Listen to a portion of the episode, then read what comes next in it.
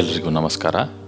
ನಾನು ವೆಂಕಟೇಶ್ ಪ್ರಸಾದ್, ನನ್ನ ಪಾಡ್ಕಾಸ್ಟ್ಗೆ ನಿಮಗೆಲ್ರಿಗೂ ಸ್ವಾಗತ. ಹಲವಾರು ಸಂದರ್ಭಗಳಲ್ಲಿ ನಾವು ಮಾಡ್ತಿರೋ ಕೆಲಸದಲ್ಲಿ ನಾವು ಟೀಕೆಗಳನ್ನು ಎದುರಿಸಬೇಕಾಗುತ್ತೆ. ಅದು ಯಾಕೆ ಹಾಗೆ ಮಾಡಿದೆ ಇದು ಯಾಕೆ ಹೀಗೆ ಮಾಡಿದೆ, ಅಷ್ಟು ಯಾಕೆ ಖರ್ಚು ಮಾಡಿದೆ ಇತ್ಯಾದಿ. ಈ ಟೀಕೆಗಳನ್ನು ಕೇಳಿದಾಗ ಸ್ವಲ್ಪ ಕಿರಿಕಿರಿ ಆಗೋದು ಸಹಜ. ಇದಕ್ಕೆ ಇದನ್ನು ಟೀಕಾ ಪ್ರಹಾರ ಅಂತ ಕರೆದಿರೋದು. ಹಾಗೆ ನೋಡ್ಲಿಕ್ಕೆ ಹೋದರೆ ಈ ಟೀಕೆಗಳು ನಮ್ಮ ಶತ್ರುಗಳೇನಲ್ಲ. ಸಮಚಿತ್ತದಿಂದ ಯೋಚಿಸಿದರೆ ಟೀಕೆಗಳನ್ನು ನಮ್ಮ ಸಾಧನೆಯ ಮೆಟ್ಟಿಲುಗಳಾಗಿ ಪರಿವರ್ತಿಸಿಕೊಳ್ಬೋದು. ಈ ಕುರಿತ ಒಂದು ಚಿಕ್ಕ ಕಥೆಯನ್ನು ನೋಡೋಣ. ಒಂದು ಊರಲ್ಲಿ ಒಬ್ಬ ಶಿಲ್ಪಿ ಇರ್ತಾನೆ. ತನ್ನ ಅದ್ಭುತವಾದ ಕೈ ಚಳಕದಿಂದ ಹಲವಾರು ಅಭಿಮಾನಿಗಳನ್ನು ಸಂಪಾದಿಸಿರ್ತಾನೆ ಪ್ರತಿನಿತ್ಯ ನೂರಾರು ಜನ ಬಂದು ಅವನ ಶಿಲ್ಪಕಲೆಗಳನ್ನು ಕೊಳ್ ಕೊಂಡುಕೊಳ್ತಾ ಇರ್ತಾರೆ. ಇವನ ಜೊತೆಗೆ ಇವನ ಮಗನೂ ಕೂಡ ಶಿಲ್ಪಕಲೆಗಳನ್ನು ಕಲಿತಾ ಇರ್ತಾನೆ. ಪ್ರತಿನಿತ್ಯ ತಂದೆ ಮಗನ ಹತ್ರ ಹೋಗಿ ಅವನ ಶಿಲ್ಪಕಲೆಗಳನ್ನು ನೋಡಿ, ಅದರಲ್ಲಿದ್ದ ಸಮಸ್ಯೆಗಳು, ಚಿಕ್ಕ ಪುಟ್ಟ ನ್ಯೂನತೆಗಳನ್ನೆಲ್ಲ ತೋರಿಸಿ ಸರಿ ಮಾಡಿಸ್ತಾ ಇರ್ತಾನೆ. ಮಗನೂ ಕೂಡ ಕಲಿತಾ ತನ್ನ ಕೆಲಸದಲ್ಲಿ ಪರಿಪೂರ್ಣತೆಯನ್ನು ಸಾಧಿಸ್ತಾನೆ. ನೋಡ್ತಾ ನೋಡ್ತಾ ಒಂದಿನ ಮಗ ತಂದೆಯನ್ನು ಮೀರಿ ಬೆಳಿತಾನೆ. ಜಾಸ್ತಿ ಜಾಸ್ತಿ ಜನ ಬಂದು ಅವನ ಶಿಲ್ಪಕಲೆಗಳನ್ನು ಕೊಂಡುಕೊಳ್ತಾರೆ. ತಂದೆ ಹತ್ರ ಯಾರು ಬರೋದೇ ಇಲ್ಲ. ಆದರೂ ತಂದೆ ತನ್ನ ಕೆಲಸನ ನಿಲ್ಲಿಸೋದಿಲ್ಲ ತನ್ನ ಮಗನ ಕೆಲಸದಲ್ಲಿ ಕಂಡ ನ್ಯೂನತೆಗಳನ್ನು ಸರಿಪಡಿಸ್ತಾನೆ ಇರ್ತಾನೆ. ಮಗ ಕೇಳ್ತಾನೆ ಕೇಳ್ತಾನೆ ಕೇಳ್ತಾನೆ, ಒಂದು ದಿನ ರೇಗ್ ಬಿಡ್ತಾನೆ. ಏನಪ್ಪ, ನಿಂಗೆ ಸ್ವಲ್ಪ ಸುಮ್ಮನೆ ಕೂತ್ಕೊಳ್ಳೋಕ್ಕಾಗಲ್ವಾ ನಿನ್ನ ಹತ್ರ ಯಾರೂ ಜನ ಬರೋದಿಲ್ಲ, ಹಾಗಾಗಿ ನಿಂಗೆ ಏನು ಮಾಡೋಕ್ಕೆ ಕೆಲಸ ಇಲ್ಲ. ನಾನು ಮಾಡ್ತಿರೋ ಕೆಲಸದಲ್ಲಿ ಅದು ಸರಿಲ್ಲ ಇದು ಸರಿಲ್ಲ ಅಂತ ಹೇಳಿ ಸುಮ್ಮನೆ ಕಾಲ ಹರಣ ಮಾಡ್ತಾ ಇರ್ತೀಯ.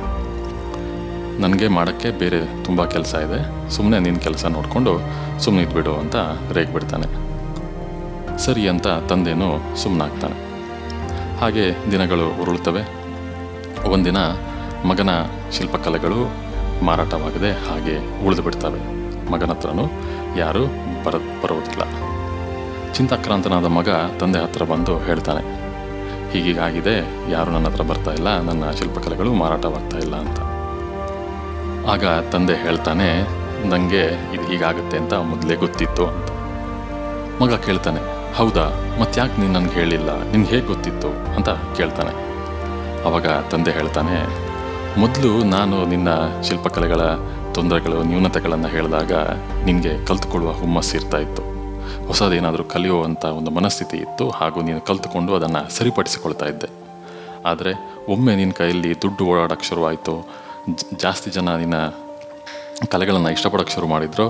ಆಗ ನಿನ್ನ ಸಣ್ಣ ಪುಟ್ಟ ತಪ್ಪುಗಳನ್ನೆಲ್ಲ ನೀನು ನಿರ್ಲಕ್ಷಿಸ್ತಾ ಬಂದೆ. ಹಾಗೂ ನಿನ್ನ ಕಲಿಕೆ ಸಂಪೂರ್ಣವಾಗಿ ನಿಂತು ಹೋಯಿತು. ಮತ್ತು ಜನರಿಗೂ ನಿನ್ನ ಕೆಲಸದ ಮೇಲೆ ಆಸಕ್ತಿ ಹೊರಟು ಹೋಯಿತು. ಇದನ್ನು ಕೇಳಿದ ಮಗನಿಗೆ ತನ್ನ ತಪ್ಪಿನ ಅರಿವಾಗುತ್ತೆ. ಹಾಗೂ ಕೇಳ್ತಾನೆ, ಇವಾಗ ನಾನು ಏನು ಮಾಡಬೇಕು ಅಂತ? ಆಗ ತಂದೆ ಹೇಳ್ತಾನೆ ನೀನು ಮಾಡೋ ಕೆಲಸದಲ್ಲಿ ಸ್ವಲ್ಪ ಅತೃಪ್ತತೆಯನ್ನು ಇಟ್ಟುಕೋ ಅತೃಪ್ತತೆ ಅಂತಂದರೆ ಏನಾದರೂ ಒಂದು ಹೊಸತನ್ನು ಕಲಿಯುವಂಥದ್ದು, ಹೊಸತನ್ನು ಏನಾದರೂ ಕ ಕೆಲಸದಲ್ಲಿ ಅಳವಡಿಸಿಕೊಳ್ಳುವಂಥದ್ದನ್ನು ರೂಢಿಸಿಕೊಳ್ಳು. ಆವಾಗ ನಿನ್ನ ಯಶಸ್ಸು ತನ್ನಿಂತಾನೇ ನಿನ್ನ ಜೊತೆ ಬರುತ್ತೆ ಅಂತ. ಬೇರೆಯವರು ಎಸೆದ ಟೀಕೆಗಳನ್ನು ನಾವು ನಮ್ಮ ಸಾಧನೆಯ ಮೆಟ್ಟಿಲುಗಳನ್ನಾಗಿ ಪರಿವರ್ತಿಸಿಕೊಳ್ಬೇಕು. ನಕಾರಾತ್ಮಕವಾಗಿ ಯೋಚಿಸಿದರೆ ಅವೇ ಟೀಕೆಗಳು ನಮ್ಮ ಪತನಕ್ಕೆ ನಾಂದಿಯಾಗ್ತವೆ ನಿಮಗೆ ಈ ಪಾಡ್ಕಾಸ್ಟ್ ಇಷ್ಟ ಆಗಿದ್ದಲ್ಲಿ ಲೈಕ್ ಮಾಡಿ, ಶೇರ್ ಮಾಡಿ, ಕಮೆಂಟ್ ಮಾಡಿ ಅಂತ ಹೇಳ್ತಾ ಮುಂದಿನ ಸಂಚಿಕೆಯಲ್ಲಿ ಮತ್ತೆ ಸಿಗೋಣ. ವಂದನೆಗಳೊಂದಿಗೆ ವೆಂಕಟೇಶ್ ಪ್ರಸಾದ್.